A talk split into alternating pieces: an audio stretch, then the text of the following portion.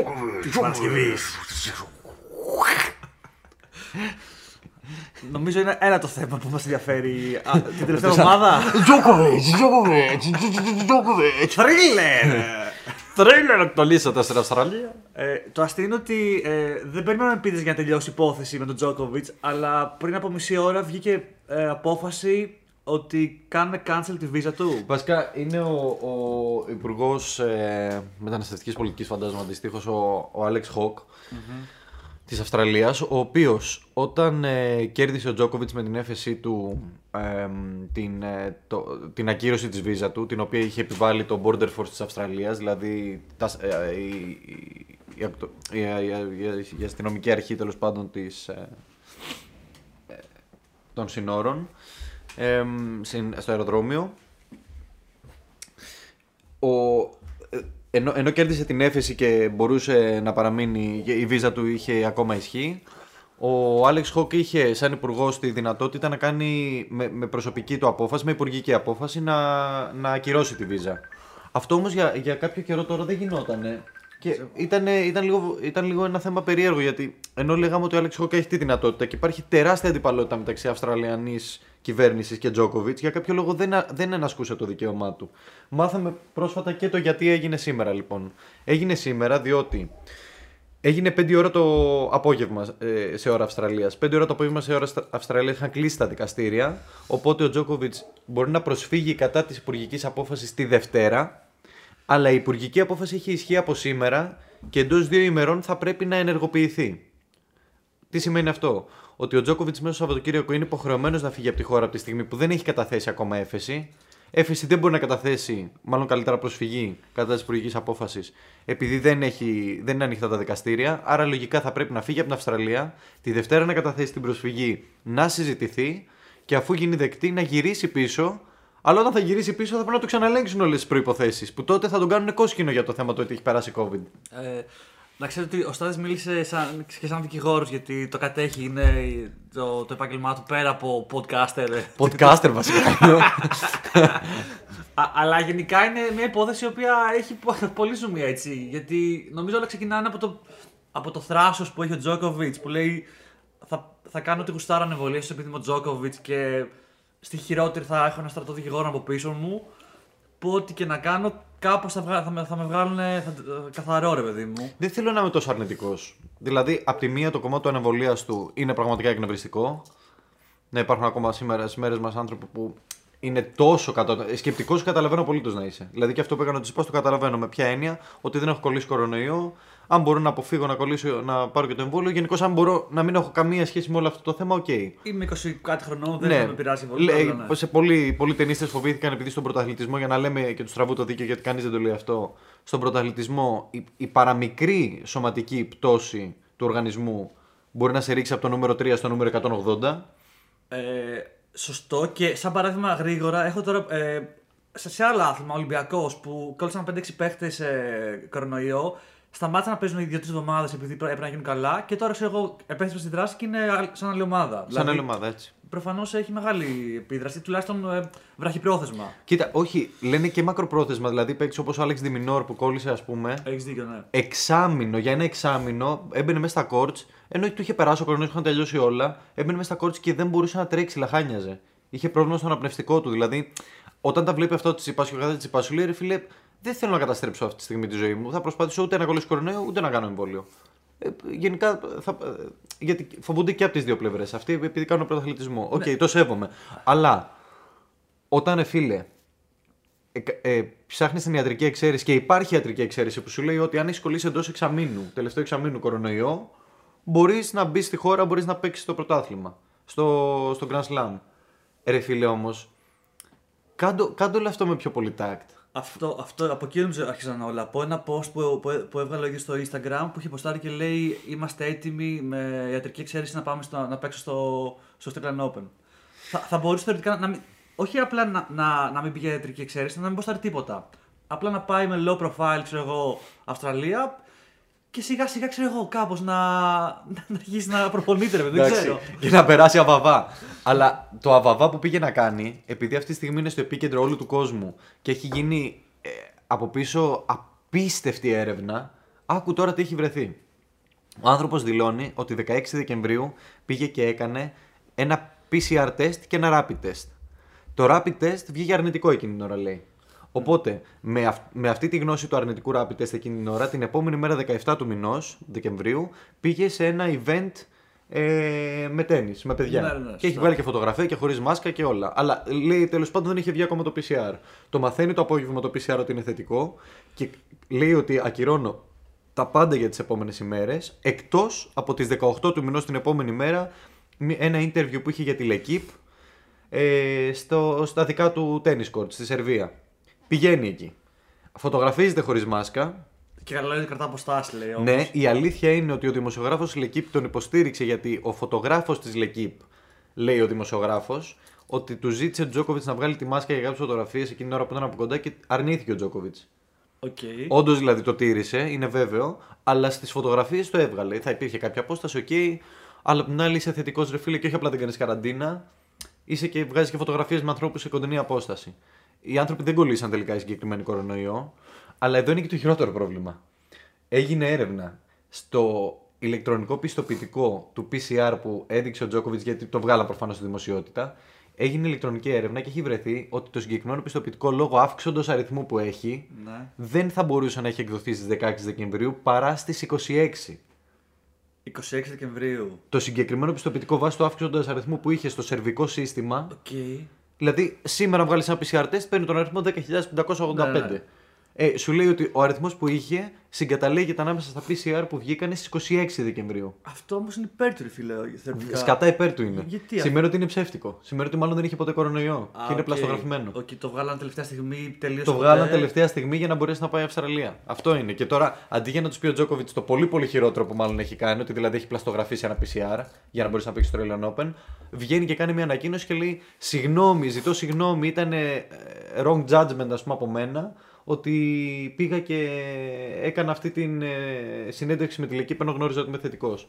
Ε, που εκεί προφανώς ο, ποι- ο ίδιος προτιμά να πει ότι έκανα μαλακία Ε. και έκανα μαλακία και ε, ε, ήμουν θετικός ενώ μίλαγα παρά να πει ότι ε, δεν κόλλησα ποτέ και έρχομαι εδώ πέρα και σας δουλεύω. Είναι πλαστογραφία, ρε. Ναι, αυτό. Ωραία. Είναι ποινικό αδίκημα σοβαρό. Και ε, αυτό το, το ρωτάω γιατί α- ακόμα δεν ξέρω που πάτησε η, η, η Αυστραλία και του ακύρωσε τη βίζα. Θεωρητικά μπορεί να είναι και όλοι αυτοί οι λόγοι που λέμε. Δηλαδή να, να τα έχει πάρει όλα αυτά τα στοιχεία και να λέει: Ξέρεις τι, αυτά μίλησαμε και με την ε, κυβέρνηση, με, με τη χώρα τέλος πάντων, μας είπαν τα τάδε στοιχεία, μάθαμε και από Ισπανία. Μάλλον κάτι. ε, κάτι... φύση. Ναι, ναι. Και δεν, δεν υπάρχει κάτι άλλο. Μα, ε, Είμαι βέβαιος ότι η υπουργική απόφαση θα στηρίχθηκε σε αυτό και το ότι περίμενε τόσες μέρες ο Άλεξ Χόκ τον βοήθησε γιατί έβγαλε και όλα αυτά. Αντιλήθηκαν όλα αυτά τα στοιχεία. Ε, ναι, πιθανό. Δεν ξέρω αν καθυστέρησε μόνο και μόνο για να, μην, για να, πρέ- για να το διώξουν και να μπορεί να κάνει κάτι μέσα στο Σαββατοκύριακο ή ότι όντως ψάχνανε βέβαια. Ε, αλλά θα ήθελα να δω αν έχουν βγάλει καθόλου τα, τα νέα πληροφορίες για. Κοίτα, αυτό είναι πολύ πρόσφατο. Όλο αυτό που συζητάμε τώρα έγινε εντός της προηγούμενης ώρας. Οπότε είναι, είναι ζητήματα που θα, θα αναπτυχθούν αρ- αργότερα και, και μάλιστα θα πρέπει να δούμε και οι νομικοί του Τζόκοβιτς τι λένε. Και οι δικηγόροι του και το πώς θα, πώς θα χειριστούν το ζήτημα. Γιατί εντάξει, τώρα μπλέκουμε σε ζητήματα τώρα μεταναστευτικού δικαίου, του Αυστραλιανού δικαίου. Δεν, δεν, δεν μπορούμε να ξέρουμε τώρα τι συμβαίνει. Πάντως, λίγο στα breaking news που έχουμε μπει τώρα και στο Tennis 24, λένε ότι κινδυνεύει ακόμα και με αποκλεισμό τριών χρόνων για έκδοση νέας βίζας στην Αυστραλία. Ε, Όχι απλά κινδυνεύει, αυτό το γνωρίζαμε. Όταν βγαίνει υπουργική απόφαση που κάνει cancel visa, αυτό γίνεται μέχρι τρία χρόνια. Ε, Αυτό το ξέραμε από πριν. Δηλαδή δεν έχει να κάνει με τον Τζόκοβιτς συγκεκριμένα, έχει να κάνει με το Αυστραλιανό δίκαιο σε αυτό το επίπεδο. Ότι αν ο Υπουργός βγάλει από μόνος του υπουργική απόφαση για το ατομική υπουργική απόφαση σε σχέση με ένα συγκεκριμένο άνθρωπο που του κάνει ακύρωση της βίζα του, αυτό μπορεί να έχει από πίσω πέναλτι τριών ετών. Και να μην μπορείς να βγάλεις τη βίζα για τρία χρόνια. Το, το οποίο άμα συμβεί προφανώς είναι τε- τεράστιο, τεράστια ζημιά για τον Τζόκοβιτς γιατί αυτόματα χάνει τρεις ευκαιρίες ε, για κατάκτηση Grand Slam και πέρα από αυτό χάνει και πολλούς πόντους. Τουλάχιστον το, για φέτος. Και ας μην μιλήσουμε μόνο για τους πόντους, να μιλήσουμε για το ότι στο Australian Open είναι ο άνθρωπος που κατέχει τα περισσότερα Grand Slam, τα, πε- τα περισσότερα trophies, έχει 9. Ε, δηλαδή είναι σαν να διώχνεις τον Ναδάλ από το Roland Garros ή το Federer από το Wimbledon. Δηλαδή Ακριβώς. δεν γίνονται κάποια πράγματα. Δεν γίνονται. Είναι, Είναι ακατανόητο. Βέβαια, καταλαβαίνω το ότι από τη στιγμή που βρέθηκε στο επίκεντρο της δημοσιότητας θα τον κάνανε κόσκινο. Και ρε φίλε, αυτό ο στρατός δικηγόρων που λες ότι έχει, ε, δεν φάνηκε να κάνει καλά την δουλειά του. Έπρεπε να έχει τηρήσει, ακόμα και αν δεν είχε κορονοϊό, ακόμα και αν απλά στο γράφησε, έπρεπε να έχει τηρήσει τουλάχιστον το, ε, το lockdown, ε, ε, το, τέλος πάντων την καραντίνα, έπρεπε να την έχει τηρήσει και έπρεπε να το έχει ανακοινώσει και τότε. Προφανώς. δεν το σκεφτήκανε πολύ. Ναι, δεν ξέρω, μήπως τότε μπορεί να μην το είχαν κάνει στο μυαλό τους. Δεν ξέρω πώς πάει. Και μετά να είπανε, βρείτε μου έναν τρόπο να, να καταφέρω να αγωνιστώ. Γιατί αν θυμάσαι πριν, δηλαδή και παίζει ακόμα και ένα μήνα πριν, αρχι- πριν πάει στο Australian Open, να υπάρχει συζήτηση για το πώς η Αυστραλία ε, θα μπορέσει και αν να δεχτεί παίχτε που δεν έχουν εμβολιαστεί, ρε παιδί μου. Δηλαδή δεν ήξερε και ο ακριβώς πόσο αυστηρή ή όχι θα ήταν ε, ε, μέχρι να πατήσει το πόδι του εκεί πέρα. Πλάς ότι είχε πάρει το OK από, το, από, την Australian, από το Australian Open, έτσι. Το Australian Open δεν είχε, το είχε πει, έλα αλλά, παίξε. Ναι, Ε, αλλά το πρόβλημα είναι ότι το Australian Open του είπε έλα παίξε βάσει κάποια ιατρικής εξαίρεσης. Και αν η ιατρική εξαίρεση ήταν ότι είχε πριν κορονοϊό, ότι είχε νοσήσει τους τελευταίους 6 μήνες, ε, ήδη υπήρχε το πλάνο αυτό. Ναι, ότι, είχε, ότι, ότι το είχε αυτό το χαρτί για να το δώσει, όντως. Ε, ναι. Δεν περίμενα ότι θα, θα πάει τότε το, σε, σε κυβερνητικό επίπεδο και θα το ψάξουν.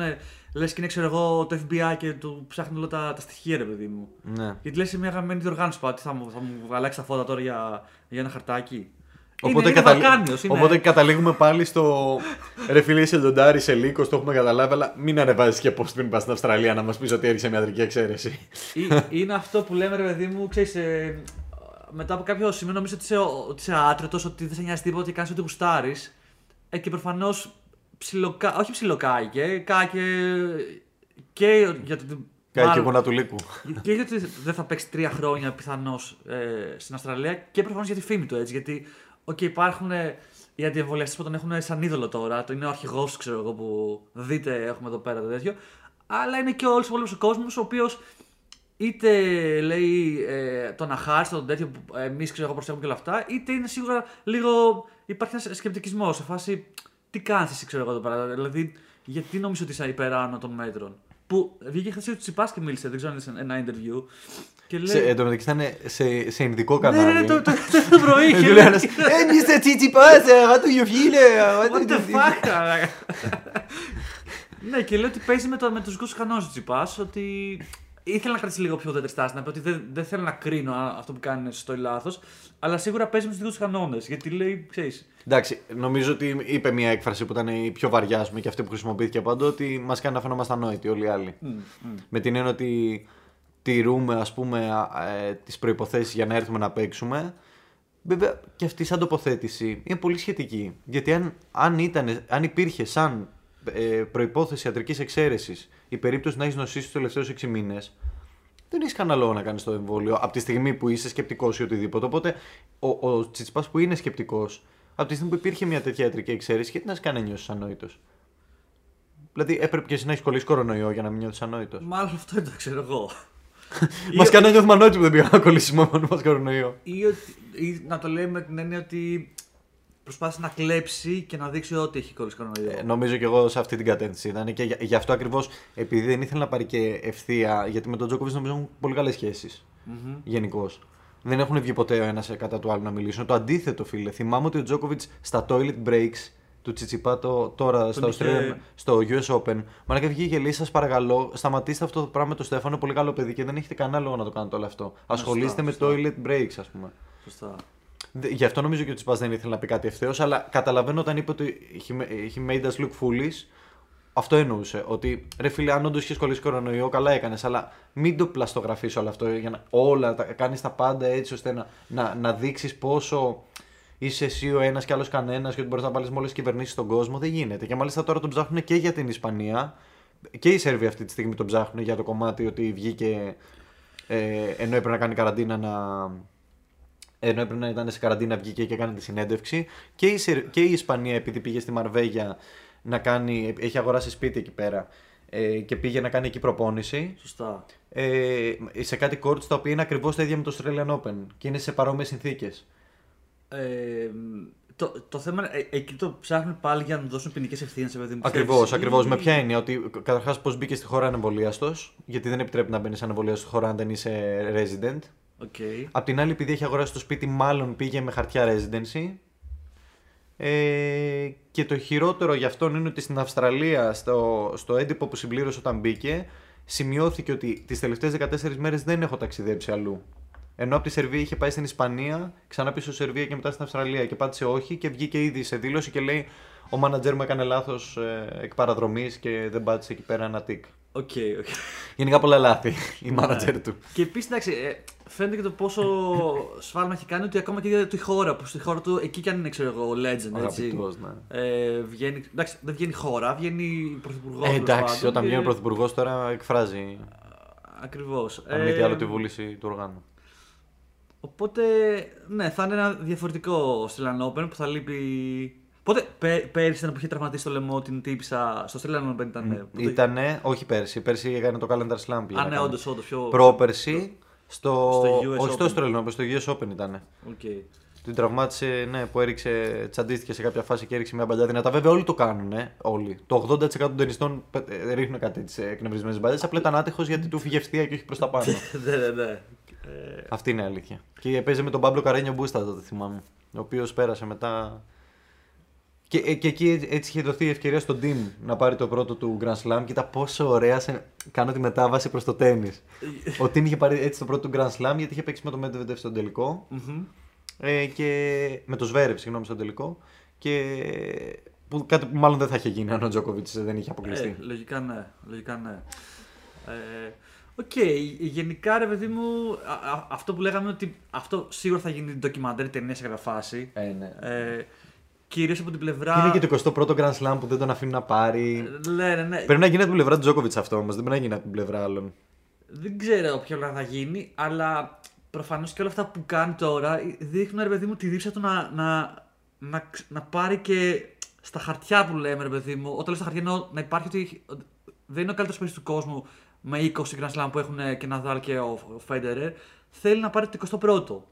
Ε, νομίζω, ξέρεις, άμα είχε πάρει το 21ο, δεν θα έκανε όλα αυτά π.χ. για να πάει στην Αυστραλία. Συμφωνώ, συμφωνώ. Θα έλεγε, OK, okay, ρε παιδιά, στο επόμενο δεν τρέχει κάτι. Ε, Εν τω μεταξύ, φοβάται, φοβάται και το Ρολάν Γκαρό. Γιατί ο Ναδάλ επέστρεψε και από ό,τι φαίνεται δυνατός, σήκωσε φίλε. το πρώτο του 250 με το που έπαιξε κατευθείαν. Βέβαια δεν έχει παίξει και με έναν αντίπαλο, ας πούμε, να πεις πρώτης κλάσης. Ναι, αλλά ναι. δοκιμάστηκε, ρε φίλε, σε ένα πρώτο επίπεδο μετά από τόσο καιρό εκτός. Δεν είναι καθόλου εύκολο να γυρνάς πίσω. και με τη νέα να σηκώνεις και, Και σήκωσε κατευθείαν το 250. Οπότε το βλέπει αυτό ο Τζόκοβιτς, σου λέει ο Ναδάλ στο Ρολάν Γκαρό θα είναι δυνητικά πολύ επικίνδυνος για μένα. Σωστά. σωστά. Και θα μπορεί πραγματικά να πάρει το 21ο πρώτο σε Ναδάλ. Αν το αυτός λέω δεν παίξει αυτό, στο έτσι. Australian Open. Ναι. Και εκεί πέρα πραγματικά θα υπάρχει τεράστια ανατροπή και στην ψυχολογία του και στο τι θα συμβεί από εδώ και πέρα. Ε, βέβαια, α, από την άλλη, ε, παίζει και το σενάριο να, να έχει έρθει full φορτωμένος ο Τζόκοβιτ που δεν έπαιξε το τέτοιο και να τα γάμισε όλα. δηλαδή. Αυτό ήταν νοικείο Που έλεγε κυρίως για, για, που έλεγε για το Australian Open. Λέει, παιδιά, α, αν υπάρχει η η πιθανότητα να παίξει, γάμισε τα. λέει, Δεν θέλω να βρω το μπροστά. Δεν θέλω του». να βρω το μπροστά του, δεν θέλω να παίξω μαζί του. Που εγώ το καταλαβαίνω, δηλαδή θα, θα είναι λιοντάρι. Εντάξει, με και δύο πέθανα κλασικά. Μα αυτός ο τύπος απλά είναι ό,τι καλύτερο έχει συμβεί στο τέννη από πλευράς marketing. Ναι, ναι, ναι. Θα, θα, ο κύριο θα μπορούσε ρε παιδί μου, εντάξει, να, στα- Like, like. να σταματήσει το τέννη και απλά να έτσι να, να, να σχολιάσει, παιδί μου, Σαν να τρολάρι. βγαίνει λίγο στο τέτοιο. Ε, ωραία, μήπως να, να πούμε και για το φιλαράκι του, του κυριού. Τον Θανάση Ο Κοκκινάκης, Θανάση Κοκκινάκης. Ο οποίος εμείς τα λέγαμε. Τα λέγαμε. Τα έχει πει το, το The Greek Tennis Podcast, τα έχει πει. Εμείς ε, στηρίζαμε πριν. Θανάση, ε, για να ξέρεις, Θανάση μου, ποιοι σε στηρίζουν. Γιατί είμαι σίγουρος ότι θα ακούσει τόσα χρόνια το Tennis Podcast. να ξέρεις ποιοι σε στηρίζουν. Ξέρει ελληνικά, δεν ξέρω. Ή... Σιγά μην ξέρει. Εντάξει, θα ξέρει. λέει. Hello, Ξέρεις, Θανάσης. What's up? Θανάση, εν τω μεταξύ έχει τους κολλητούς του πάντα μαζί εκεί πέρα. Ναι, και είναι πάντα με που τελείως τελειώνει, έτσι, με τους homies. τους δείχνει συνέχεια. Τους δείχνει. Αυτοί σηκώνονται πάνω με μπύρες στα χέρια όλοι τους. Ε, στην κερκίδα. ο- Ναι, ναι, είναι στάνταρ από Α. πίσω του 5-6 άτομα εκεί.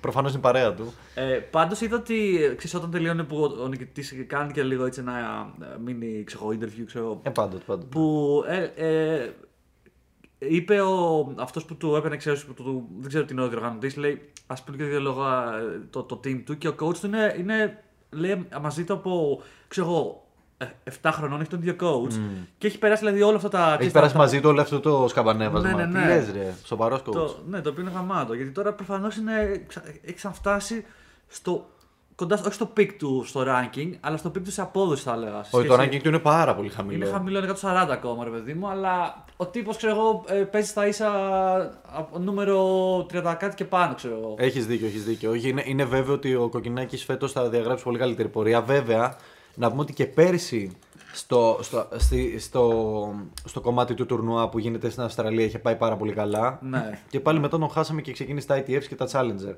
Πολύ φοβάμαι ότι δεν έχει τα λεφτά να στηρίξει την προσπάθεια στο σύνολό της. Δεν είναι τυχαίο ότι στην Αυστραλία πάει καλά. Πάει καλά γιατί είναι ο, ο- το μέρος του. Δεν χρειάζεται να ταξιδέψει, δεν χρειάζεται να, να έχει έξοδα. Είναι εκεί. Δεν, δεν μπορώ να το εξηγήσω αλλιώς. Γιατί ρε φίλε δεν πήγαινε να παίξει στα μεγάλα τουρνουά.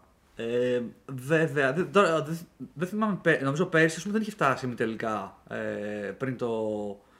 Πριν το Australian Open. Ήταν, τα πρώτα ημιτελικά λέει μετά Όχι, από όχι. τέσσερα χρόνια. Μετά, ρε ναι, παιδί μου. ναι, ναι, δεν είχε φτάσει. Δεν είχε φτάσει. Που σημαίνει ότι. OK, okay, ένας λόγος μπορεί να είναι τα, τα λεφτά. Δεύτερος όμως είναι ότι ίσως να ήθελε να ήταν το, το πλάνο του να παίξει πιο μικρά τουρνουά λίγο για να. Αυτό, να πάρει αγώνα στα πόδια του. Ναι, και χωρίς να πιέσει πάρα πολύ το σώμα του για να καταστραφεί, ξέρω και να ξανά έχει τραυματισμούς. Ε, εγώ ρε φιλέ, όπως το βλέπω να παίζει, επειδή τα είδα δύο-τρία ματσάκια, ο τύπος έχει το στυλάκι που είναι πολύ επιθετικός. Έχει πάρα πολύ καλό σερβίς, δηλαδή το σερβίς του είναι πολύ σταθερό και πολύ δυνατό. Έτσι. Ε, δηλαδή ξέρεις, άμα συνεχίσει το επίπεδο, δεν ε, νομίζω ξαναπέσει το να παίζει πάλι τα challenges και τα σχετικά. Να πω την αλήθεια, επειδή είδα και εγώ αρκετά παιχνίδια του αυτές τις μέρες και με τον Ισνερ που ήταν. Αν μη τι άλλο, εκεί πέρα φάνηκε πόσο καλό σερβερ είναι. Νομίζω μπορεί να έχει και ίσο- ε, ε, περίπου ίδιους άσους με τον Ισνερ. Δηλαδή, μιλάμε ε, καταρχάς μόνο για τα χιλιόμετρα. Βάραγε με 2,17 με, με 2,20 χιλιόμετρα που ο Ισνερ βαράει σε αντίστοιχα και τώρα που παίζουν αυτή τη στιγμή, μιλάμε Άντι Μάρεϊ με το Ράιλι ο Πέλκα. Ο Πέλκα, που το, τον έβλεπα λίγο τώρα να τον ξαναθυμηθώ, είχε 2,20 με 2,25.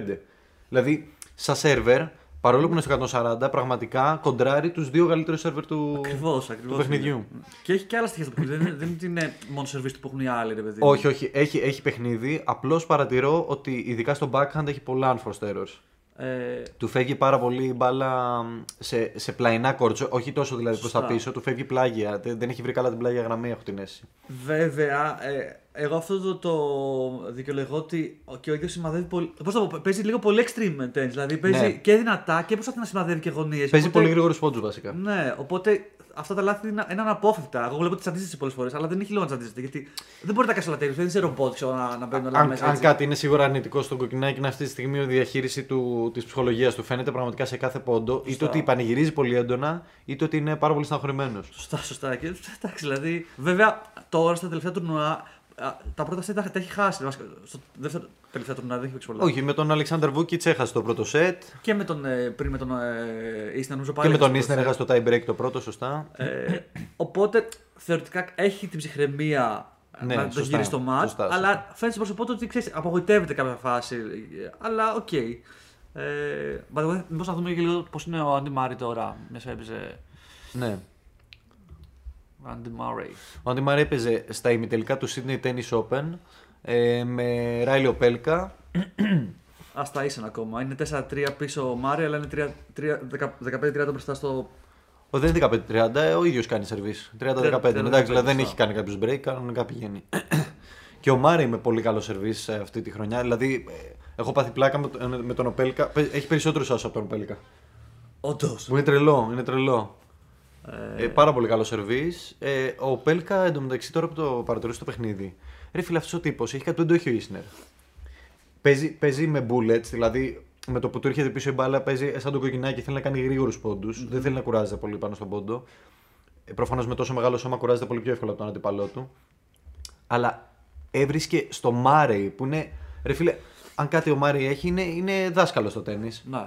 Έβρισκε wrong footing συνέχεια, συνέχεια στο Μάρεϊ. Όντως, Το έβλεπα ε. και δεν το πίστευα. Έλεγα μαλάκα, ο Πέλκα, ξέρω το 24χρονο.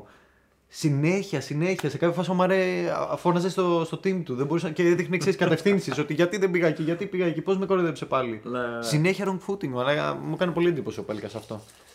Είναι- Δεν είναι απλά ένας και big server. Α, Ειλικρινά πιστεύω ότι αυτό το παιδί μπορεί να το δούμε να κάνει καλύτερα πράγματα τα επόμενα χρόνια. Ε, ναι, πολύ πιθανό. Γιατί και αυτός είναι μικρός, έτσι δεν θα τον δεις να μπορεί να κάτι. Είναι... Τίποτα, ρε, 24 χρονών είναι. Ακριβώς, ακριβώς. Ε, και απλά για να τελειώσουμε για, για το κοκκινάκι, ένα άλλο στοιχείο που βλέπω έχει ρε φίλε, που νομίζω παίζει να, να, να το έχει πάρει λίγο από κύριο, ξέρεις, έτσι, που κα- φαντάζομαι κάνουν και- Σίγουρα, γιατί κάνουν πολύ παρέα, το έχουμε δει και στα διπλά τους. Ρε φίλε, στο, ε, κάνει αυτό στο, στο το forehand του, είναι αυτό το, το κλασικό που αν δεις το χέρι τους σπάει όσο, όσο πάει ο καρπός. Ο καρπός, ναι, ναι, ναι, ναι, είναι ναι, λες ναι. και θα το φύγει το χέρι. Το οποίο είναι ότι το πιο καλό μπορείς να κάνεις. Δηλαδή είναι πολύ χαλαρό ο καρπός και δίνει μια δύναμη και παίρνει πολύ δύναμη και κατεβαίνει και η μπάλα. Ε, Εντάξει, μπούλετ, ρίχνει είναι- σφαίρα, ναι, ναι. Είναι bullet όμω χωρί να είναι σφιγμένο. Είναι full χαλαρό το χέρι. Τέλο πάντων, εγώ πιστεύω θα, θα πάει καλά και στο. Ε, και στο Australian Open έχει καλή κλήρωση. Νομίζω παίζει πρώτα με qualifier. Νομίζω. Το qualifier γενικά έχει καλή κλήρωση. Τουλάχιστον για να παίξει του πρώτου αγώνε, να πάρει και κάποια λεφτά. Εμένα, αυτά με νοιάζουν σε τέτοιου Σωστά. μικρού παίκτε που τα συζητάμε την προηγούμενη φορά. Ρε φίλε, εγώ σκεφτόμουν π.χ. τώρα που φτάσει σε δύο μη τελικά. Τώρα μπορεί να φτάσει και τελικό, δεν ξέρουμε. Πόσα λεφτά είναι αυτά που θα πάρει ε, για την ξέρω, εγώ, σε 250. Στα 250 είναι πολύ λίγα τα λεφτά δυστυχώς. Είναι, Μιλάμε ξέρω- τώρα της τάξης μέχρι 80-90 χιλιάδες ευρώ να παίρνει ο νικητής. Ο νικητής, οπότε αυτός να παίρνει, ξέρω εγώ, τέταρτος να παίρνει, ξέρω εγώ, 40, 10.000. 10, ή 30, Οκ. 20, δηλαδή τέτοια νούμερα. Ενώ ας πούμε στο Australian Open, ε, αν φτάσει δεύτερο γύρο, παίρνεις περισσότερα από όσα παίρνεις αν νικήσεις το 250. Σωστά, σωστά. Είναι τελείως διαφορετικά τα νούμερα.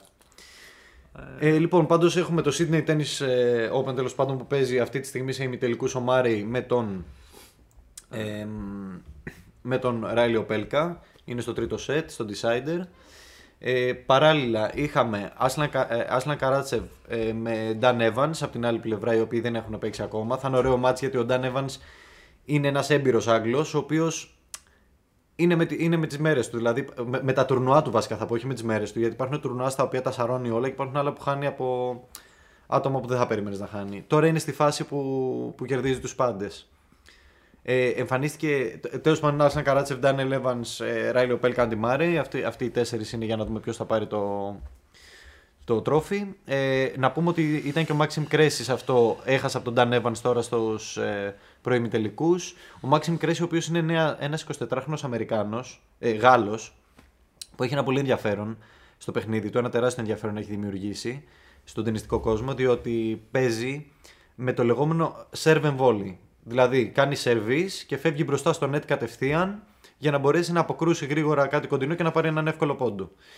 Αυτό το serve and volley όλοι το κάνουν. Α πούμε, π.χ. και ο Τσιτσιπάς το κάνει. Αλλά το κάνει 5 με 6 φορές μέσα στο παιχνίδι. Ναι. Σε σημεία που θέλει να ευνηδιάσει τον αντίπαλο για να πάρει ένα πόντο τη στιγμή που δεν περιμένει ο αντίπαλος του ανέβει. Mm. Αντιθέτως, ο Maxim Cressy κάνει κάτι που ήταν της δεκαετίας του 80. Αυτό ήταν παλιό αυτό το. Ναι, ήταν serve and volley σε κάθε πόντο. Σωστά.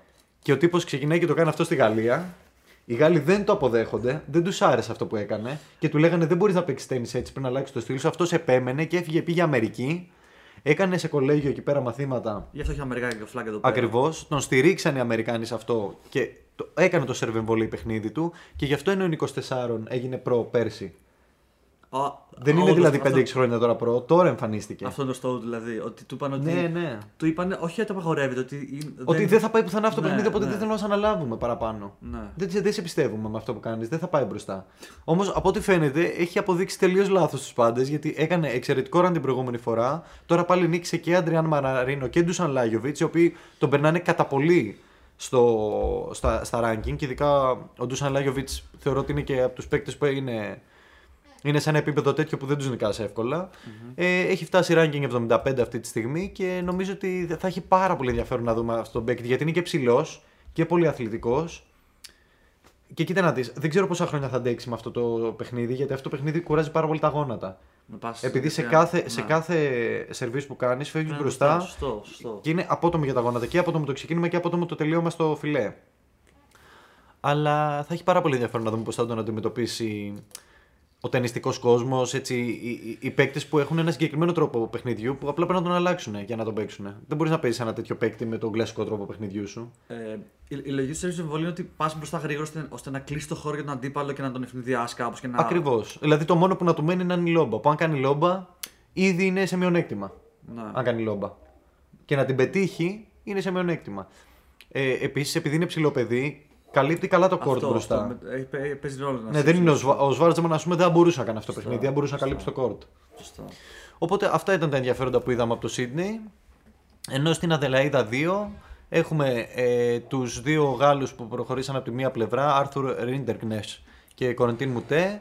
Ο Ρίντερμνες που τον είχα τσεκάρει όταν είχε νικήσει πέρυσι, θυμίζω, στο χώμα, σε, στο, χι- σε ένα χιλιάρι, κέρδισε ε, σε ένα, συγγνώμη, σε ένα 250 ή 250 500 ήταν χώμα που είχε κερδίσει τον ε, Γιάννη Ξίνερ. Ε, Και τον είχαμε παρατηρήσει, το είχαμε σχολιάσει τότε στο Greek Tennis Podcast. Και όντως από τότε, ενώ είναι μεγαλύτερος, νομίζω 26 χρονών, ε, και είναι προ-χρόνια, για κάποιο λόγο έκανε και αυτό ένα breakthrough πέρσι και περιμένω να δω φέτος ακόμα καλύτερα πράγματα από τον ίδιο και νομίζω θα το κάνει. Ε, εκεί νομίζω ναι, ε, θα ξέρει, φάτσα, κα- κλασική φάτσα Γάλλου. Είναι Γάλλο, ρε. Α, Πιο γεια, Γάλλο δεν γεια, υπάρχει. γεια. Με κρασί στο χέρι, μου φλασμένο τυρί από την άλλη. Στη μία ραγιά στην άλλη κρασί έτσι. Oh, yeah, yeah. ε, λοιπόν, ναι, και από την άλλη μεριά έχουμε τον, ε, τον derby που θα γίνει σε λίγο. Μάριν μεταξύ- Τσίλιτ με ε, Τανάση Κόκκινάκη. Που εδώ, για να δούμε, θα κάνει, θα να κάνει κι άλλο breakthrough κοκκινάκι να φτάσει και τελικό. Σωτηρή, πες μας για να ξέρουμε όλοι μας τι κάνουμε. Μπετάρι Κοκκινάκη. Δεν έχω δει ρε φίλε, κάτσε να δούμε λίγο στοίχημα. Ωραίος, ρε. Βασικά κάτσε εδώ το, το κινητό γιατί τώρα δεν ξέρω εδώ πέρα αν έχω κωδικούς. Ε, εγώ πιστεύω. Ωραία, ας κάνουμε μια πρόβλεψη Λοιπόν, πριν έλα, πάμε. άστο, δεν θέλω να βλέπεις τίποτα. Εσύ είσαι, εσύ είσαι Ε, ο, η εγώ- πρόβλεψη. Θα σου πω, εγώ πιστεύω ότι ο Κοκκινάκης ε, μπορεί να το πάρει πρώτον, αλλά δεν θα το παίξω γιατί μπορεί να έχει απόδοση να είναι ξέρω, εγώ υπέρ του Κοκκινάκη, ρε φίλε. Ποτέ δεν Ωραία. ξέρω πώς πάει. Εγώ να πω την αλήθεια. Πες. Ο Τσίλιτς θα το κερδίσει αυτό το παιχνίδι. Ε, Θες να ποντάς δηλαδή για Τσίλιτς; Δεν χρειάζεται να τον ποντάρω γιατί θα είναι ήδη σε πολύ καλό. Δεν δεν θα αξίζει να τον ποντάρεις, θα έχει ένα 30. Λες, τόσο Ρε φίλε, ο Τσίλιτ έχει πάρα πολύ εμπειρία και ενώ είναι 30 χρονών δεν έχει κουραστεί καθόλου. Ωραία, έχεις δίκιο. Λοιπόν, Θέλει ε, full νίκες. Απόδοση δίνει Μάρτιν Τσίλιτ 1,60 για να το πάρει και Θανάσιο Κοκκινάκη 2,37. Ε, οπό- εγώ μπο- Συνεχίζω να το πιστεύω γάμο γιατί ο Κοκκινάκης έχει στο παιχνίδι του κάποια φλό που ο Τσίλιτ θα τα εκμεταλλευτεί, είναι σίγουρο. Ρε παιδί μου, ο- εντάξει, ε, και εγώ, εγώ θα, άμα ήταν even η αποδόση θα έλεγα ότι θα το πάρω Τσίλιτς, αλλά εμένα μου αρέσει το 2,40, οπότε θα το παίξω ένα. Οκ, πάντως παίξει. Τσίλιτ είναι πολύ επικίνδυνος παίκτης τέλος πάντων και. Α, είναι, είναι επικίνδυνος παίκτης ακόμα και για τους μεγαλύτερους, ακόμα για τα μεγάλα rankings, για top 10 και για top 20 παίκτες. Όταν παίζουν με τον Τσίλιτς πάντα πρέπει να έχει προσοχή. Απλά οι μικρότεροι τον κουράζουν. Αλλά ο Κοκκινάκης δεν νομίζω ότι είναι σε θέση να κουράσει τον Τσίλιτς ιδιαίτερα εύκολα. Αν τον πάει σε decider, πιστεύω θα είναι καλό για τον Κοκκινάκη. Ε, Αν καταφέρει να τον πάει σε ένα decider. Και προφανώ να δούμε ότι ο Τσίλιτ έχει, έχει πολύ μεγαλύτερη εμπειρία τώρα για να παίζει με τελικούς και. Ναι, ναι, ο Τσίλιτ είναι τώρα Είναι πιο- είναι πιο παικτούρα. Κάτω, κάτω από, την, από τους Big 3 υπάρχουν κάποιοι παίκτες οι οποίοι πάντοτε φέρνουν αποτελέσματα. Και, και τον Αντιμάρη. Ε, Πέρα από τους Big 4 υπήρχαν κάποιοι που φέρνουν πάντα αποτελέσματα και μια καλά. Ο Γκάιλ Μομφής είναι ένας από αυτούς, ο οποίος για 10, 18 χρόνια συνεχόμενα φτάνει πάντοτε σε τελικό. Εντάξει, Έστω σε ναι. ένα τουρνουά. Ο τύπος ναι, είναι. είναι... Δεν το, ε, μόλις διάβασα αυτό το στατιστικό για τον Μομφής, άλλαξε λίγο ο τρόπος τον βλέπω γιατί νόμιζα πιο πολύ ότι ήταν ο παίκτης του, του ενός αγώνα ή, ή του highlight reel. Ξέρεις, να κάνει ένα πολύ ωραίο χτύπημα και να λες «Ω μαλάκα Μομφής, τι ωραίος». Αλλά δεν το είχα ότι έφτανε κάθε χρόνο σε τελικό. Αυτό δείχνει consi- consistency. Προφανώς, ναι, προφανώς. Ε, Τέτοιος είναι και ο Μάνι Τσίλιτς. Δηλαδή είναι από αυτούς τους παίκτες κάτω από τον Big Four οι οποίοι φέρνουν αποτέλεσμα και ήταν αυτοί πάντα που τους τους πιέζανε, ας πούμε. Ναι, και άμα δεν μου φίλε, δηλαδή νομίζω έχει μαζέψει αυτός γύρω στα 20-30 εκατομμύρια στα lifetime earnings. Ναι, ρε. Μα, ε, Sorry. Ε, λοιπόν, ωραία. Ε, Πάμε να δούμε λίγο για Australian Open. Θες να δούμε πριν, εί- είπαμε καθόλου για το ATP Cup, ε, ποιοι το κέρδισαν; Όχι, σωστό. ATP Cup το κέρδισε ο Καναδάς. Ε, η Ρωσία. Ήταν, ήταν, ε, δε- ήταν νομίζω η πρώτη φορά που ο Καναδάς κερδίζει ATP Cup. Έτσι, έτσι, σωστά, σωστά. Δεν ήταν το μεγάλο όνειρο του Αλιαζίμ και του Σαποβάλοβ να το καταφέρουν. Δεν νομίζω ναι, ότι ναι. είχαν εκδηλώσει ποτέ τέτοιο ενδιαφέρον. Το καταφέραν παρόλα αυτά. Ε, κερδίσανε στο τελικό ε, τους Ρώσους. Προφανώς έχασα από Medvedev ο, ο Αλιαζίμ, αλλά ο Σαποβάλοβ κέρδισε το Σάφιουλιν και στο διπλό που παίξανε Σάφιουλιν και Medvedev με Αλιαζίμ και Σαποβάλοβ κέρδισαν οι δεύτεροι ε, σε ένα πολύ ωραίο παιχνίδι. Οπότε στο 2-1 βγήκε το αποτέλεσμα. Ήταν, Σωστά. ήταν ωραίο, ήταν διασκεδαστικό, κυρίως ανταγωνιστικό. Ε, προσωπικά τα χάρηκα τα παιχνίδια ότι πρόλαβα να δω. Αλλά ακόμα, μ' άρεσε που ακόμα και το, το, decide, ακόμα και το deciding match που ήταν το διπλό κρίθηκε σε decider, σε decider tie break. Ε, Με Ναι. 17 δηλαδή κερδίσανε στο, στο τέλος. οπότε μια, μια πρώτη νίκη για Καναδά στο ATP Cup. Ε, εντάξει, εγώ ως αλήθεια δεν το πάρωσα ιδιαίτερα το ATP Cup, αλλά... Όχι, ήταν, είχε ωραία- αυτά τα ωραία μάτς Ναι, ήταν. ναι, εδώ, ακριβώς. οι μη τελικούς και τελικούς ήταν τα ωραία μάτς. Ακριβώς. Ε, να πούμε βέβαια ότι η Ρωσία ήταν πετσοκομμένη έτσι. Ρούμπλεφ, Καράτσεβ με κορονοϊό. Σωστά, σωστά. Δύο από τα μεγαλύτερα στα αστέρια δεν μπορούσαν να παίξουν. Οπότε ε, Χα- Χατσάνοβ ε, είχε αποφασίσει να πάει να παίξει τα 250 κατά την περίοδο εκείνη. Μμμ, Δεν πήγε πολύ καλά. Και νομίζω η- η Ρωσία είναι αυτή που είχε κατακτήσει στους Ολυμπιακούς αγώνες ε, στα, στα διπλά. Ε, Ναι, ναι, σωστά. Ο Ρούμπλεφ ο, ε, στα, στα mixed doubles. Στα mixed doubles, σωστά, είχε, στα είχε, mixed doubles. ο τελικός ήταν Ρούμπλεφ με μία Ρωσίδα, δεν θυμάμαι ποια ήταν, ζητώ συγγνώμη. Και από την άλλη πλευρά Καράτσεβ με μία Ρωσίδα. ναι. Και νίκησε ο Ρούμπλεφ. Το- Όχι, το, Δηλαδή ο τελικός Ναι, ο Ρούμπλεφ, το σήκωσε ο Ρούμπλεφ. ήταν Ρωσία vs Ρωσία. ε, ακριβώς, με κάποιο ακριβώς, στα τρόπο. mixed doubles, ναι. Ε, ωραία, πάμε να δούμε λίγο Australian Open. Λοιπόν, πάμε για να, Όσο χρόνο κλείσουμε, έχουμε. για να κλείσουμε τώρα το, το podcast να δούμε λίγο τα, τον draw του Australian Open σε άντρες και γυναίκες. Ε, πάμε καταρχάς για τους άντρες να δούμε Νόβα Τζόκοβιτς δυστυχώς για τον Μιωμίρ Κεκμάνοβιτς για άλλη μια φορά βρίσκεται ε, στα χέρια του ομοεθνή του. Ε, ο Κεκμάνοβιτς έχει φάρει αρκετές ήττες από τον Τζόκοβιτς και σε Grand Slam ξανά. Τι να κάνουμε τώρα που του κάτσε έτσι. Ο Σέρβος μας μάλλον θα πρέπει να περιμένει την επόμενη χρονιά, στην επόμενη τριετία μάλλον για να ξεφύγει από τον Τζόκοβιτ για να μπορέσει να παίξει με κάποιον άλλον. Ε, ο Τζόκοβιτ νομίζω ότι είχε ένα πολύ καλό ντρό. Κάτσε ρε μαλάκα, αυτό θα παίξει ο Τζόκοβιτ. Εντάξει, τώρα εγώ, εγώ μιλάω με τη λογική ότι θα παίξει. Δηλαδή ότι θα κάνει την α, αναστολή και θα βρει τρόπο να γυρίσει. Αλλά θεωρητικά είναι Εγώ τυχερό ο να μιλήσω Τζόκοβιτ. θεωρητικά. Είναι- είναι- ο- και Τώρα είναι τυχερό ο Κεβάνοβιτ και θα περάσει. Α, το πας έτσι. Θεωρητικά έτσι δεν πάει. Ή θα, Εντάξει, θα πάει φίλε, λίγο έχει, cover. έχει, έχει πολύ καλό team ε, δικηγόρο ο Τζόκοβιτ. Για στάσου να δούμε, γιατί κερδίσανε την έφεση. Και Ναι. με αυτήν την κερδισμένη έφεση μπορεί να πάνε μετά να κερδίσουν κι άλλα. Η αλήθεια είναι δεν ξέρουμε πώς θα προχωρήσει. Αλλά θεωρητικά πες ότι ο Τζόκοβιτς μένει εκτός. Εδώ θα έχουμε walkover ή θα, θα έρθει άλλος παίχτης επειδή ακόμα δεν έχουν αρχίσει τα μάτια. Πώς πάει. για- Ε, θα η lucky loser. το- Θα μπει ένας lucky loser από τους qualifiers, δηλαδή οι qualifiers χάσει αυτή τη στιγμή κάποιος, είναι ναι. στον τελικό τώρα. Τελείωσαν οι τελικοί των qualifiers. Περάσανε τώρα 16. Μετά οι υπόλοιποι θα πάνε με μια κατάταξη που βγαίνει ανάλογα με το πώς είχες. Ε, ανάλογα με το τι, πόσα set έχεις χάσει κτλ. Και τους βάζουν σε μια κατάταξη μετά αναπληρωματικών lucky losers. Ε, τώρα, ας πούμε, μπορεί κάποιος άλλος να τραυματιστεί. Σωστά, σωστά. Ναι, πρέπει Ε, να μπαίνει- πει μπαίνουν άλλος. lucky losers Το άλλο, μετά το εκεί. άλλο. Οκ, αλλά ας πούμε ότι ναι, ο Τζόκοβιτς. Ε, Αν παίξει ο Τζόκοβιτς έχει ένα εξαιρετικό τέλος πάντων ε, εξαιρετικό draw στην αρχή. Βέβαια μετά από. Δηλαδή μέχρι να φτάσει στα προημιτελικά είναι μάγκας. Αλλά ε, στους ε, 8, στους 16 παίζει θεωρητικά πάντα με, με Christian Garin που είναι οκ. Στους 4 ε, παίζει. Βασικά Christian Garin μπορεί να είναι και Αλεξάντερ Μπούμπλικ. Θα δούμε. Λοιπόν, στους 4 ε, παίζει με, με Ματέο Μπερετίνη. σωστά. Οπότε γενικά είναι ένα πολύ καλό ντρό γιατί ο Ματέο Μπερετίνη θε- θεωρητικά είναι ο, ο λιγότερο απειλητικός. Ούτε Σβέρευ, ούτε Μέτβεντ, ούτε Τσιπάς. Δηλαδή ο Μπερετίνη είναι ο λιγότερο απειλητικός από όλους τους. Αυτό όμως είναι στους 32 ρε, εσύ. Γιατί Ε. έχω μπερδευτεί έτσι. Όχι ρε, round στους- ε, στα semi-finals είναι αυτό που λες. Όχι, στους 64 είναι το semi-final. Τι εννοείς στους 64 semi-final. ε; Εδώ πέρα, άμα, ο- άμα σταθούν όλοι αυτοί, θα είναι σ- με τον. Α, ε, ε, όχι. Ναι, καλά το λέω. Στους 64 είναι το semi-final. Με τον Καλά το Μπερε- θυμάμαι, ωραία. Στους 8 είναι ο Μπερετίνη. Στους 4 είναι ο Σβέρευ. Ή ο Ναδάλ. Από... Α, Ή ο Σβέρευ Ναδάλ είναι στους 4. Και στους 2 είναι Μέτβεντεφ, Τσιτσιπάς. Ο, ο Τζόκοβιτς για να παίξει με τον Μπερετίνη θα παίξει στους semi-finals.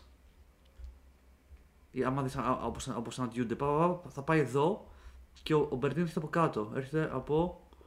Παπ, παπ, εδώ, δηλαδή στις δύο άκρες θα παίξουν. Μέσα απλά είναι 16-16-32. Γράφει, εδώ είναι round. σ- σ- σ- Είναι, το, ε, εκα- τώρα θα παίξουν 128, 64-32, 16 qualifier semi-finals. Εδώ παίζουν 4. Συμφωνούμε; Ωραία, κοίτα. Αφού είναι 4, γιατί είσαι στους 32 και δεν είσαι στους 64.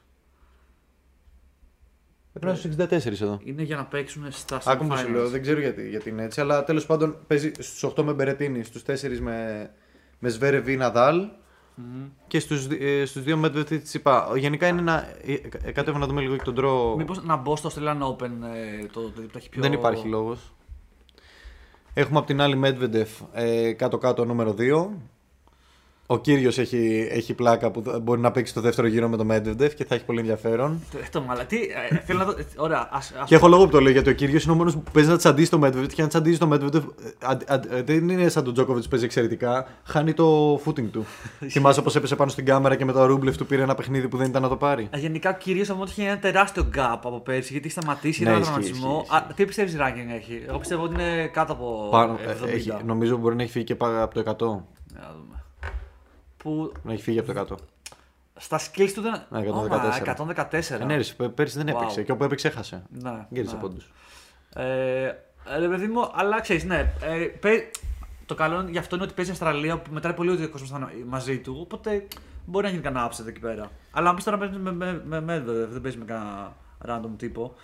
Αλλά Ωραία. Ε, αυτό που θεωρώ για το Medvedev τεράστιο μειονέκτημα τέλος πάντων στον τρό του και το ξέρει και ο ίδιος είναι ότι ο Ούγκο Μπέρ παραμονεύει να παίξουν μαζί στους 32. Ο Ούγκο Μπέρ τον κέρδισε φέτος για δεύτερη φορά συνεχόμενα. Δεν τον έχει κερδίσει ποτέ ο, Τζοκοβι- ο Medvedev. 2-0 τον έχει ο Μπέρ. Και η τελευταία φορά που παίξαν ήταν στο ATP Cup. Γαλλία-Ρωσία, όπου ο Μπέρ τον νίκησε. Οπότε γενικά θεωρώ ότι για το Medvedev είναι ένα δύσκολο draw, γιατί στους 32 συναντάει κάποιον που τον κερδίσε πριν λίγες μέρες, είναι από τους λίγους που τον έχουν κερδίσει συνεχόμενα και δεν, έχει- δεν του έχει πάρει ποτέ νίκη και θα μπει με άγχος στο συγκεκριμένο παιχνίδι. Κατά τα άλλα είχε έναν draw που είναι ok. Αυτό, ήταν, αυτό είναι το δύσκολο του match. Ε, και μετά στους, ε, ε, στους 16 αν περάσει με Σβάρτσμαν θεωρητικά είναι ο πρώτος. Δεν νομίζω ότι θα είναι ο Σβάρτσμαν. Μπορεί να είναι κανένα Σίσνερ. Κανένα Μαξίμ Κρέση άμα καταφέρει και προχωρήσει. Θα δούμε. Στον επόμενο γύρο είναι πιστεύω εξίσου εύκολα τα πράγματα για το Medvedev. Παίζει με Φέλιξ Οζέ Αλιασίμ, τον οποίο τον κέρδισε πρόσφατα και γενικά δεν νομίζω ότι μπορεί να αποτελέσει ιδιαίτερα μεγάλο ε, ε, μεγάλη απειλή για το Medvedev εκτός αν ε, παίξει ο, ο Ρούμπλεφ καλά ο οποίος γενικά δεν έχει πάει πολύ καλά πέρυσι, έχει πέσει πολύ. Θα δούμε άμα όμως προχωρήσει ο Ρούμπλεφ και παίξει με το Medvedev πάλι θα πω ότι ο Medvedev έχει πολύ μεγάλο πλεονέκτημα.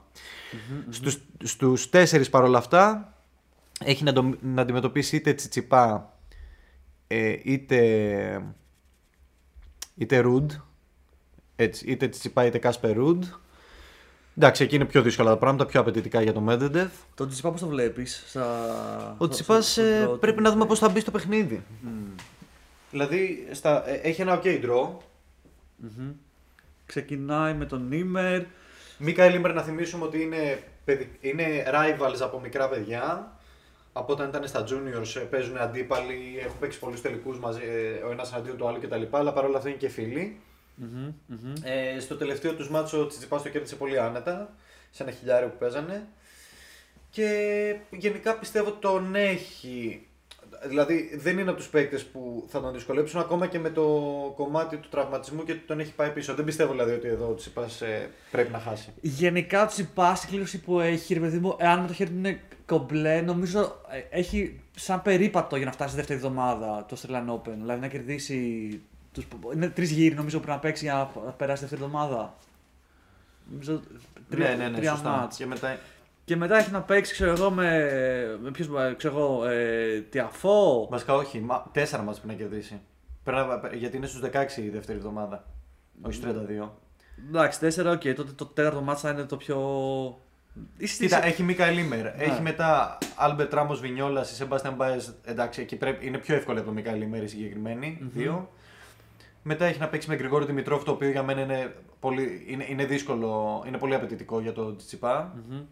Ε, μ, και με τον Δημητρόφ είχαν παίξει εκείνο το πεντάρι το σετ ε, το 2018 ε, σε, στο US Open ήταν, ε, ή στο Australian που ήταν απίστευτη ματσάρα αλλά την έχασε ο Τσιπάς οπότε τον, ξε- ξέρεις ότι φοβάται γενικά ο Στέφανος όταν από κάποιον έχει χάσει τέτοια μάτς Ισχύει αυτό. και μετά παίζει με Ρομπέρτο Μπαουτίστα Γκουτ τον οποίο κανονικά δεν νομίζω ότι θα υπήρχε περίπτωση να, να χάσει ο Τσιπάς από τον Ρομπέρτο Μπαουτίστα Γκουτ ε, γιατί ε, ο Αγκούτ ένα πράγμα σου ζητάει. Να παίξεις ε, καλά.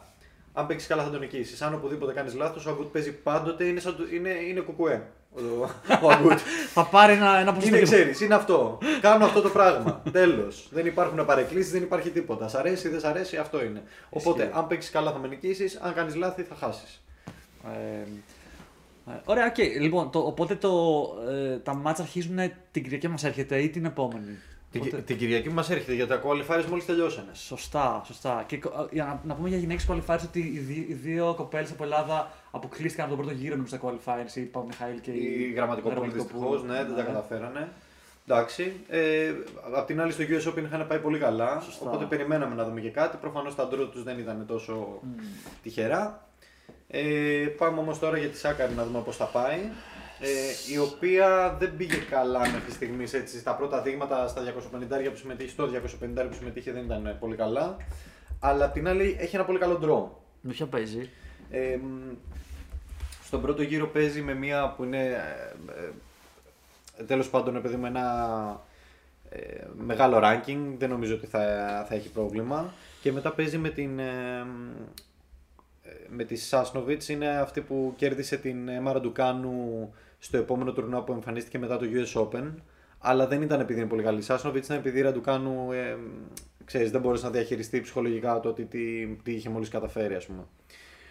Ε, είναι το νούμερο 100 τύπου η Σάσνοβιτς ας πούμε στον κόσμο, οπότε και νομίζω και εκεί η Σάκαρη στα πρώτα δύο μάτς της τουλάχιστον έχει, ε, έχει ένα σχετικά εύκολο έργο. Να παίζει με την Μαρία. Τι, Μαρία. Τι Μαρία είσαι εσύ; Τι Μαρία είσαι εσύ; Μετά Σάσνοβιτς.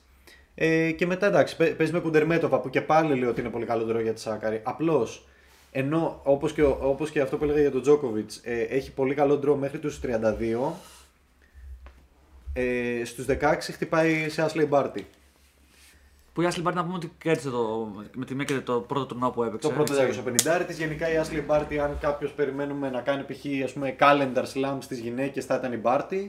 Όχι ότι πιστεύω θα το κάνει, αλλά τέλος πάντων θα μπορούσε να το διεκδικήσει. Οπότε να τη βρεις στους 16 δεν είναι και ό,τι πιο τυχερό. Γιατί για τη Σάκαρ είναι πολύ πιθανός και να φτάσει μέχρι στους 16 να λέμε ό,τι καλή πορεία, μια χαρά όλα. Ε, στους 16, άμα νικήσει, θα είναι το απόγειο της καριέρας να νικήσει την Πάρτη σε αυτή τη φάση. Σωστά, και σωστά. μετά, Και θα έχει πες ότι ψυχολογία. νικάς στην Πάρτη, πες ότι τα καταφέρνεις με δυσκολία και με οτιδήποτε. Στους 8 παίζεις με Σβίατεκ. Ε, στους 4 μετά Κρεϊτσίκοβα. Δηλαδή μετά πρέπει να πάρεις το, το ένα δύσκολο μάτς μετά το άλλο. Που βέβαια εντάξει πλέον έχει, έχει λίγο τα, την ψυχολογία ότι μπορεί να πάρει μια μάτσα. Οπότε. Ε, ξέρεις, Ε, ε, θα έχει απλά μια τεράστια δοκιμασία στους 16. Θα Ακριβώς. προτιμούσα, θα προτιμούσα να πάει ανάποδα το πράγμα. Γιατί άμα νικήσει την πάρτη, σκέφτομαι, ξέρεις, είναι αυτό το κλασικά μετά που ξεφουσκώνεις. Ναι, ναι, ναι, Νικάς έχει τον δίκιο. καλύτερο. Και νομίζω ότι το έχεις πάρει το τέτοιο. Ναι, ρε, δηλαδή, και με μετά έχει άλλα ακόμα άλλους τρία τρεις μάτς. αγώνες. 8-4-2, δηλαδή εκεί δεν μ' αρέσει ότι παίζει στους 16 με την πάρτη. Ε, εν τω μεταξύ, ε, και, ε, Ελπίζουμε στο καλύτερο. σκέφτηκα τώρα, να το κλείσουμε κιόλας by the way, για Ραντουκάνα, άκουσα λέει ότι ε, η τύψα χάνει τα- το ένα πίσω μετά το άλλο έτσι. Έχασε νομίζω με Μπάγκελ ε, το, Ναι, ναι, το ναι. προηγούμενο μάτς. Εντάξει, αυτό όχι απλά το περιμέναμε, το λέγαμε κι εμείς. Είναι κλασι- κλασική περίπτωση. Όχι, δεν θα, δεν θα την αντιπαραβάλλω καν με team. Ο team ήταν σε πολύ μεγαλύτερη ηλικία Σωστά. Και άλλα πράγματα δούλευαν μες στο δικό του κεφάλι. Όταν ένα παιδί 18 χρονών κάνει κάτι που δεν έχει ξαναγίνει Σωστά. και όλοι έρχονται από πάνω της, ε, δεν ξέρει να κάνει, αλλάζει προπονητή, τα αλλάζει όλα στη ζωή της. Ε, τι περιμένεις ακριβώς να δεις; Έχει, πάρει- έχει πάρει ένα τίτλο που άλλοι ε, προσπαθούν να ξέρω, στα 35 τους και δεν έχουν πάρει και με, ξέρεις, με ό,τι ζόρια έχουν και η τύψα σκάει στα 18 τη 17. Πόσο ήταν η τύψα, δεν ξέρω. 18-18. Και φυσικά Καθάρισε μόνο- ένα ολόκληρο τουρνουά. Ναι, ναι, ναι, Ε, και Κοίτα σαν- να δεις. Ε, Αυτός ο άνθρωπος τώρα θα περάσει από κάποια ψυχολογικά κύματα τα οποία αναγκαστικά πρέπει, οφείλει να τα περάσει. Γιατί, γιατί όταν ο Τζόκοβιτς κερδίζει ένα τουρνουά ή ένα Grand Slam, το κερδίζει γιατί ξέρει τη συνταγή της επιτυχίας. Ναι. Την ξέρει τη συνταγή της επιτυχίας. Ξέρει τι κάνει και βγαίνει σωστά. Η Ραντουκάνου πιστεύω ότι δεν ξέρει τι έκανε και βγήκε σωστά. Και αυτή τη στιγμή ψάχνει να βρει τι έκανε. Και όταν ψάχνεις να βρεις τι έκανες χωρίς να το ξέρεις, καταλήγεις να, να δουλεύεις πράγματα τα οποία δεν ξέρεις αν σε οδήγησαν αυτά στο να κερδίσεις. Σωστά, σωστά. Ε, ε, Α, Εγώ πιστεύω ότι θα χρειαστεί τα επόμενα χρόνια να βρει τη συνταγή της επιτυχίας της, την οποία μπορεί να μην την βρει και ποτέ ξανά, έτσι.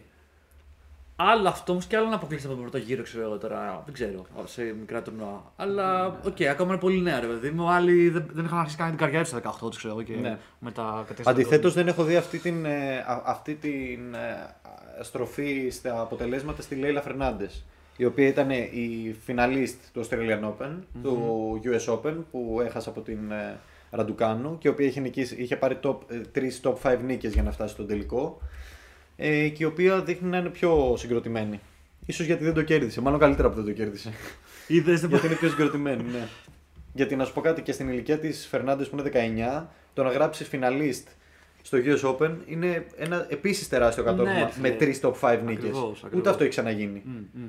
Φιναλίστ στα 19 με 3 top 5 νίκες Και σε στο- Grand Slam. Και όταν έφτασε στο τελικό, ήταν νομίζω αυτή η φαβόρη. την- Σαν, ε, Εντάξει, τι φαβορή να ήταν. Ρε. Οι Επειδή- άλλοι έπαιρνε όλα 2-0 set. Ναι, αλλά δεν ήταν- έχασε ούτε ένα set από qualifier. Ήταν- Εγώ είχα για φαβορήτερα του κάνω, δεν είχα τη Φερνάντες. ήταν η Φερνάνδη που αυτή που είχε κερδίσει, ρε παιδί μου, top 3 παίχτριες μέχρι να φτάσει. Συμφωνώ, αλλά αυτή ρε, η οι άλλοι λογική. το έκανε με 2-0. Δηλαδή μιλάμε, Να. τη ξεφτύλιζε. Και ούτε καν 2-0 σε tie break. Δεν έφτασε ούτε ένα tie break. Να. Από 6-4 και κάτω. Γενικά αυτή Εστάσου. έχει πολύ ενδιαφέρον από, από ψυχολογικής πλευράς των αντιπάλων. Που, μα- δηλαδή Ναι. ξε- ξέρουν ότι αντιμετωπίζουν μια τύψη που έρχεται σαν τρένο, ενώ θεωρητικά δεν το είχαν στο μυαλό τους μπορεί και να την ε, κερδίσουν πολύ πιο εύκολα την Ναι. χάνανε. Και η Σάκαρη νομίζω έπεσε θύμα αυτής της ψυχολογίας. Ναι, ναι. Και ο Σάκα βλέπαμε ότι έχει κάνει που έχει εξαφανιστεί λίγο το Ε, ο τελευταίο Ζάκα καιρό. πάλι τώρα απαρε- ε, έκανε retire από 250 που έπαιζε. Εντάξει, δεν νομίζω ότι θα έχει τώρα μεγάλη διαφορά. Α, Ε, αυτό που βγήκε και είπε και μ' άρεσε είναι ότι ε, δεν θα παίζω τένις αν καταλαβαίνω ότι ε, όταν παίζω δεν, δεν, δεν το χαίρομαι. Θέλω να παίζω μόνο όταν το χαίρομαι. Οκ, το, το οποίο είναι fair, θα έλεγα. Ναι, ε, αλλάζει λίγο το στυλ του πρωταθλητισμού όπως τον ξέρουμε Οσάκα. Δεν ξέρω αν θα οδηγήσει κάπου αυτό ή αν θα είναι ένα fluke το οποίο ήταν Οσάκα μόνη της και έφυγε. Αλλά κάτι προσπαθεί να καταφέρει. Αυτά. Οσταπένκο να δούμε πώς θα πάει που γενικά έχει ανέβει πάρα πολύ αυτή η μικρή. Και λοιπόν, αν το κλείνουμε εδώ πέρα, θα δούμε τι άλλες εξελίξεις θα έχουμε με το θέμα Djokovic. Αν θα καταφέρει να κάνει κάποια άλλη κίνηση ή θα τον χαιρετήσουν μέσα στο. Θα πρέπει να χαιρετήσει μέσα στο Σαββατοκύριακο. Έτσι. Και πάμε για Australian Open δυνατά. Και τα λέμε σε κάποια φάση next week. OK. Bye bye.